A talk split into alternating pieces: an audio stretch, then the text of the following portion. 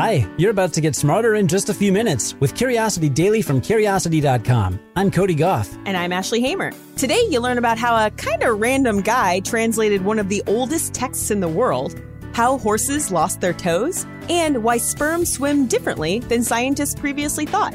Let's satisfy some curiosity. The Epic of Gilgamesh is the oldest piece of literature in the world.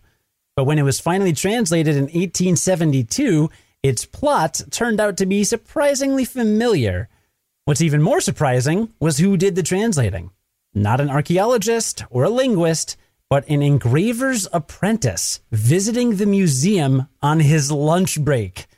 Get ready to hear the epic of George Smith.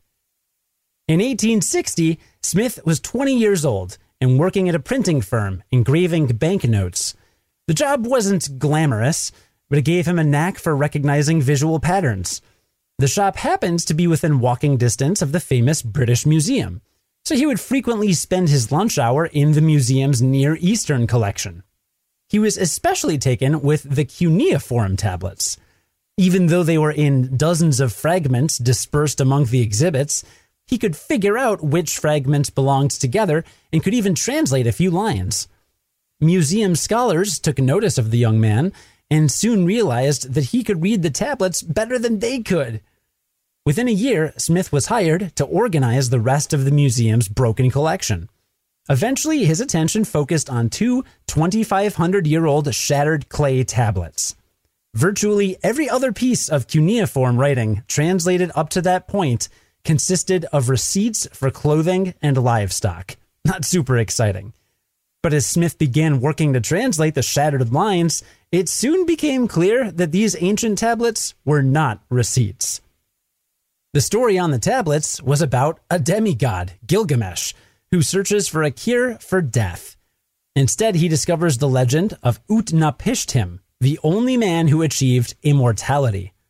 It was a gift given to him by a god who flooded the world during a temper tantrum. Utnapishtim survived by building a giant boat, taking his family and a bunch of animals on board, and floating until he released a bird that never came back. Sound familiar? The Epic of Gilgamesh showed that the biblical story of Noah's Ark was much older than previously thought. It wasn't a happy ending for George. He finally had the opportunity to travel to the land with which he had become so well acquainted but he was a poor traveler and died on his third trip. The tablets mention that Gilgamesh will be remembered longer than any other man. What they didn't mention, however, was that an engraver's apprentice from London would have to help. Citizen science, man. I'm all about it. Here's something that will never let you look at horses the same way again. A horse hoof is one giant toe. Horses evolved from animals with multiple toes, but eventually lost the extras over millions of years of evolution. But why? Research using 3D fossil scanning may have gotten us closer to the answer. One ancestor of the modern horse is Hyracotherium, a dog sized animal that lived about 50 million years ago. Importantly, it had toes, four on each front foot and three on each hind foot. During its heyday, the planet was warm, wet, and overgrown with trees and bushes that were great for hiding. But eventually, global temperatures dropped, the landscape got drier, and forests gave way to grasslands. That made running more important for survival. A larger body size did too, since grass isn't as energy dense as leaves are, and larger animals can conserve energy better. Over time, all of these evolutionary pressures led to big horses that could run fast. But that still doesn't explain why they lost their toes. For a study published in 2017, evolutionary biologists at Harvard University collected 13 fossilized horse leg bones that spanned 50 million years, reaching all the way back to our friend Hyracotherium and forward to the horses of today. The researchers measured the strength of each bone, then estimated how much each horse would have weighed. That told them how much stress their bones would have been under when running. They found that as horses got bigger, their center toes also got bigger to make their leg bones more resistant to stress. In the process, the side toes became less useful, so they slowly disappeared. Another study also found that at the same time, the horse foot evolved a sort of spring mechanism. It's able to flex up to 90 degrees and pull back a series of specialized tendons to store elastic energy, like a bow and arrow. This can save up to 40% of the horse's locomotor energy with each trot. All of that helped horses evolve for long distance travel.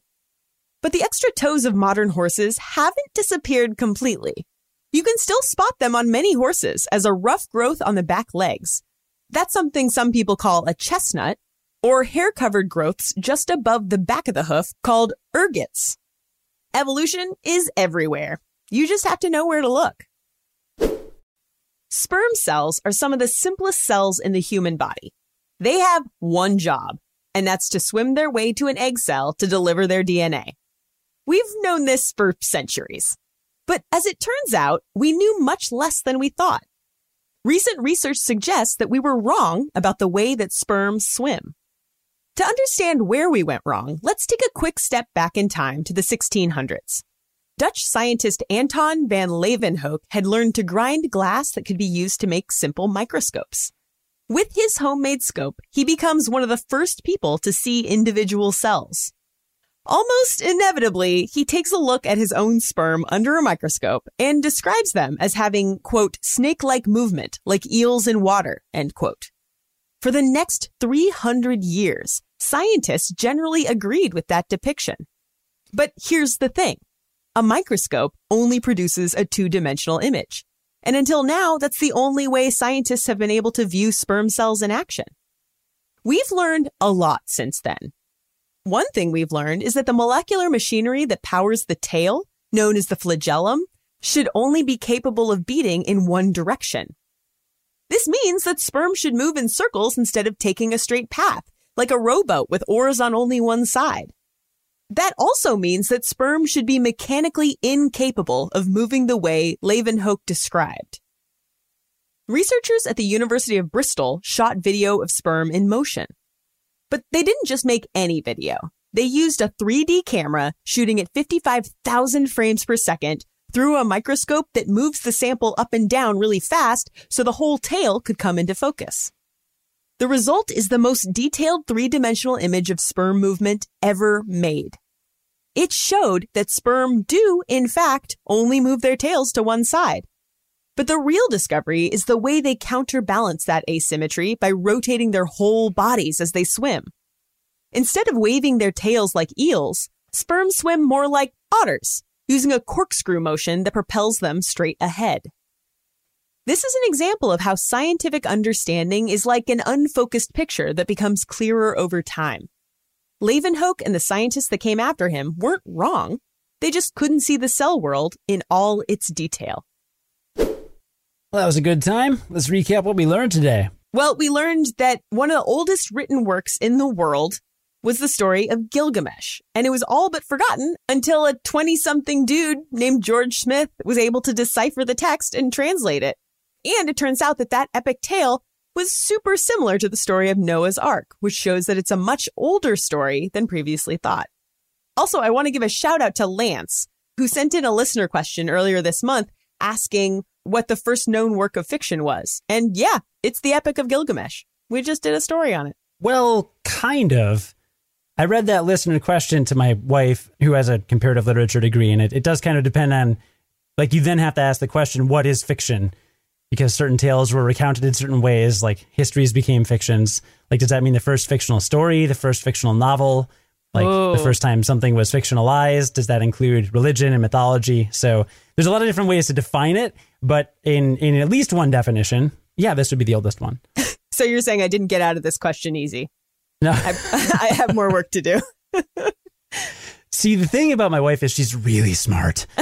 oh, I know. And so like I I was like, yeah, it's simple. Sure. Yeah, what's the earliest thing of fit? And then it's like, well, what is fiction? And then it's like, oh, right. What does it mean to be something? Yeah.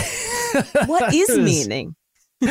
we'll uh we'll discuss that while I'm out on leave. Uh, I'll, I'll come back and let you know in a couple months.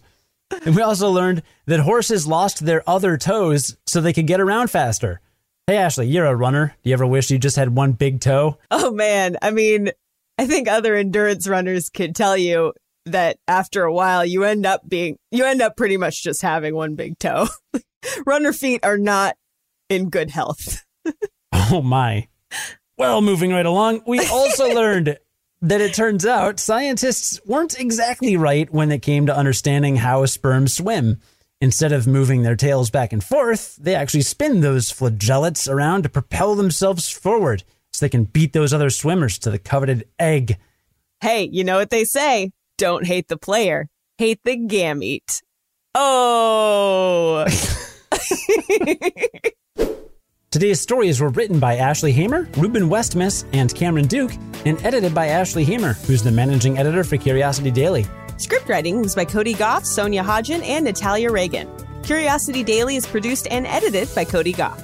Join us again tomorrow to learn something new in just a few minutes. And until then, stay curious.